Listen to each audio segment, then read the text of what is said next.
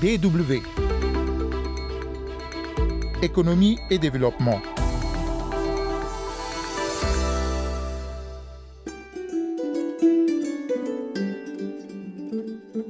Le partenariat régional économique global, c'est le nouveau traité de libre-échange qui vient d'être conclu entre plusieurs économies de la région Asie-Pacifique et considéré comme l'accord commercial le plus important au monde. Quelle analogie avec la zone de libre-échange continentale africaine et quels enseignements pour l'Afrique On en parle dans la première partie de ce magazine. Et puis au Gabon, la contribution de l'industrie touristique et du secteur de la restauration à l'économie nationale a considérablement chuté du fait de l'impact de la Covid-19. Les pertes sont estimées à plusieurs milliards de francs CFA. Économie et développement, c'est Rodriguez Odia au micro. Bonjour et bienvenue à toutes et à tous.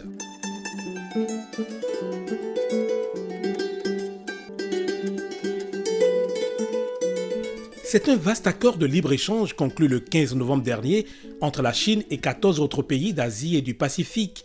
Les 10 États de l'Association des Nations du Sud-Est asiatique, Indonésie, Thaïlande, Singapour, Malaisie ou encore Philippines, Vietnam, auxquels s'ajoutent le Japon, la Corée du Sud, l'Australie et la Nouvelle-Zélande, ont mis en place le RECEP, Partenariat régional économique global, qui devient du coup l'accord commercial le plus important au monde. Il représente un marché de plus de 2 milliards 200 millions d'habitants, soit 30% de la population mondiale et de plus de 26 milliards de dollars, là aussi près d'un tiers du produit intérieur brut mondial. C'est une zone de libre-échange plus gigantesque que celle qui se met lourdement en place en Afrique.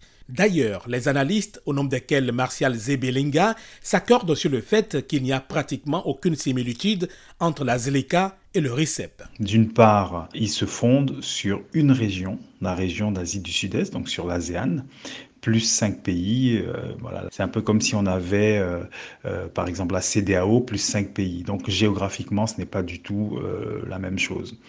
D'autre part, les tailles ne sont pas comparables. On a 2 milliards de personnes concernées hein, pour ce qui est de l'Asie-Pacifique, euh, contre 1 milliard, 1 milliard et 200 pour euh, la ZLECAF, on a quand même le tiers du PIB mondial qui est euh, impliqué dans l'accord concernant l'Asie la question de l'intégration euh, Asie-Pacifique, elle est vraiment surtout fondée sur le commerce, les droits de douane, les règles d'origine, ce genre de choses, euh, sans avoir une vraie visée d'intégration au sens d'une union économique et monétaire euh, à terme. La zone de libre-échange continentale africaine est certes aussi un accord de grande envergure qui vise à réaliser le développement socio-économique et la transformation structurelle des États africains, mais l'expert économiste Yves Ekweyamaizo martèle la différence avec le cas de l'Asie. Il est d'abord question de la libre circulation des personnes, des biens et du capital, bien sûr, sans que les normes environnementales et sociales ne soient standardisées entre les pays asiatiques. Et c'est bien là la différence d'abord avec l'Union européenne et les États-Unis, et bien sûr avec l'Afrique. Si l'Asie ne fait que renforcer ces liens commerciaux bilatéraux existants d'abord, l'Afrique fait semblant de consolider ce qui, dans les faits, relève de l'arbitraire des décisions des chefs d'État africains. Par exemple, entre le Nigeria et ses voisins, les frontières sont toujours fermées. Pourtant, nous sommes dans une zone de libre-échange d'abord d'Afrique de l'Ouest et au niveau continental. Entre la plupart des pays africains et régions africaines même, aujourd'hui, c'est l'obtention des visas qui demeure la règle pour circuler, même si ici et là, on nous fait croire que oui, nous avons des passeports communs dans des zones régionales, sauf que quand vous prenez le bus ou le train, euh, quand il y en a, et surtout les camions, vous êtes arrêté plusieurs fois. Est-ce qu'il s'agit là d'une zone libre? La question reste ouverte. De l'autre côté, en revanche, le partenariat régional économique global consolide les accords commerciaux préexistants entre les 15 pays concernés tout en intégrant de nouveaux domaines. Il prévoit une élimination de 90% des tarifs douaniers au sein de la zone et des règles communes pour la propriété intellectuelle. Les partenaires asiatiques espèrent aussi relancer les investissements dans la région, y compris dans la construction de la chaîne d'approvisionnement plus solide et les services, afin de générer davantage d'emplois. En tout cas d'énormes atouts qui, selon l'économiste Martial Zebelinga, devraient servir de modèle en Afrique. Les pays qui sont concernés, si je ne prends que les pays de l'ASEAN, qui ce sont les, dix pays d'Asie euh, du Sud-Est, euh, ils ont quand même des caractéristiques euh, en termes de développement. Ce sont des pays qui, sur ces dernières années, sont certes hétérogènes, mais sont très dynamiques en termes de transformation industrielle. Ce sont des pays qui ont des stratégies de développement volontaristes, qui ont misé sur l'industrie, sur euh, des secteurs comme euh, l'électronique, euh, l'automobile, les biens intermédiaires. Ce sont des pays également qui ont des, stratégies de développement auto-centrées avec des monnaies nationales, quelquefois arrimées sur le dollar ou pas. Donc c'est à la différence du franc CFA par exemple, pour ne pas le citer.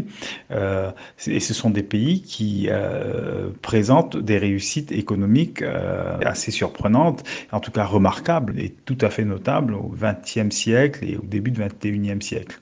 Là, je pense euh, en particulier au Japon, à la Corée du Sud et à la Chine. Et ce sont vraiment les résultats de politiques économiques cohérentes, des politiques transformationnelles qui ont mis en avant euh, euh, l'éducation, la qualité de l'éducation, l'industrie, le cadre monétaire et financier, etc. Donc il y a déjà des leçons à tirer sur les pays même qui composent euh, cet accord. C'est vrai que ce vaste accord n'entrera en vigueur qu'une fois ratifié par un nombre suffisant d'États, les signataires s'étant fixé un délai de deux ans pour mener à bien ce processus. Mais Ivekwe Amaizo estime aussi que la zone de libre-échange continentale africaine, qui semble avoir du plomb dans l'aile, a de grandes leçons à tirer de l'expérience asiatique. Ce qui est important, c'est le niveau élevé des échanges intra-régionaux. À ce titre, et selon l'Organisation mondiale du commerce, la part des échanges commerciaux intra-africains oscille entre 9 et 16% selon les statistiques, alors que l'Union européenne frôle les 70% et l'Asie, dont nous parlons, euh, dépasse largement les 50%. L'Afrique ne transforme pas ses matières premières en Afrique et perd ainsi les bénéfices des emplois décents à créer en Afrique, avec tout le lot de difficultés qui vont avec.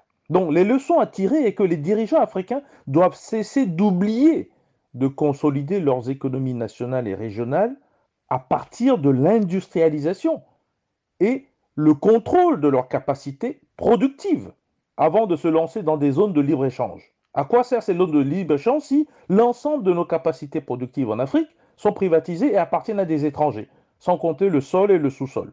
La réalité est que la plupart des pays africains, sans mesure de contrôle de qualité et avec une corruption institutionnalisée, ces pays africains donc risquent d'être graduellement envahis par les biens transformés ailleurs.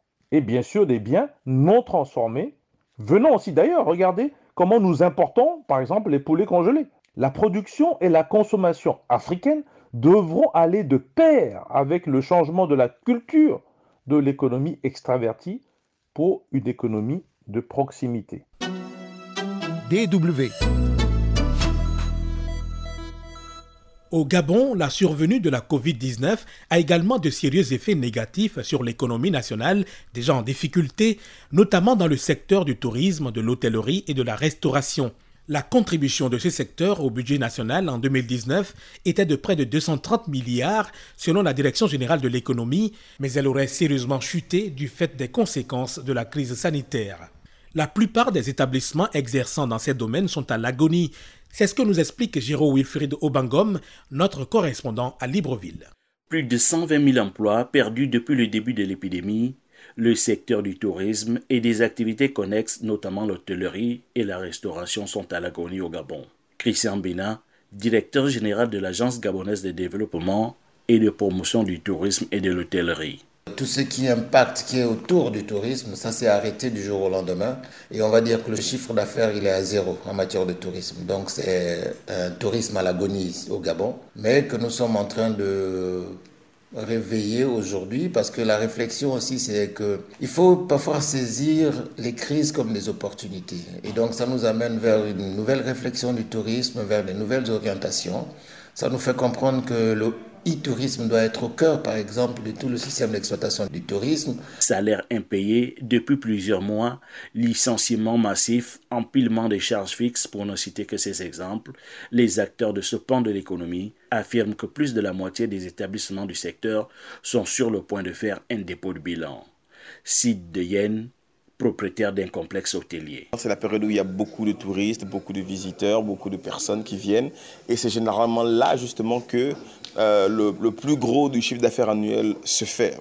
Malheureusement, à cause du Covid, vous pouvez constater, vous voyez les locaux, vous voyez qu'il n'y a pas de clients, vous voyez qu'il y a de la moisissure, vous voyez beaucoup de poussière. C'est parce que simplement, il n'y a plus âme qui vive au sein de nos locaux. Donc nous sommes presque en faillite. Et si la situation perdure, il se pourrait que nous soyons obligés de mettre la clé sous la porte. Pour sortir peu à peu de cette situation, le gouvernement gabonais a décidé le 30 octobre dernier de réouvrir des activités de restauration dans le respect efficient des mesures barrières.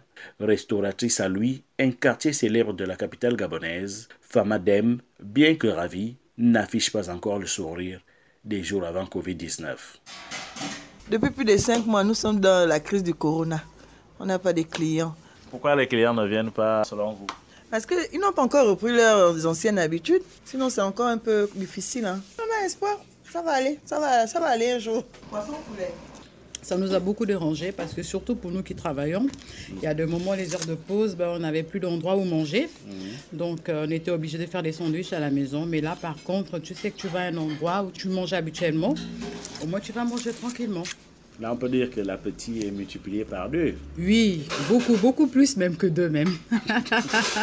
l'appétit de Fatima Dem rappelle surtout aux opérateurs du secteur d'encourager le tourisme local dans un contexte contraignant de coronavirus. L'impact sur les entreprises et les travailleurs est sans précédent. Expert d'un cabinet conseil en tourisme, pour qui Martial Obangue, il faut réviser les scénarios pour rétablir la confiance. La situation est telle que personne aujourd'hui n'est à mesure de prévoir la fin de cette catastrophe économique. C'est donc au gouvernement de prendre les bonnes décisions pour le moindre mal. Moteur important de l'emploi et de la croissance, le tourisme représente 4% du PIB au Gabon. Giro Wilfried Obangom, à Libreville pour la Deutsche Welle. Merci Giro Wilfried Obangom. Merci aux économistes Yves Maizo et Martial Zebelinga. Et à vous aussi d'avoir écouté ce magazine que vous pouvez retrouver en podcast sur notre site www.dw.com français. Rodrigue Guézodier, je suis ravi de votre fidélité au programme de la DW, la radio internationale allemande. À très bientôt.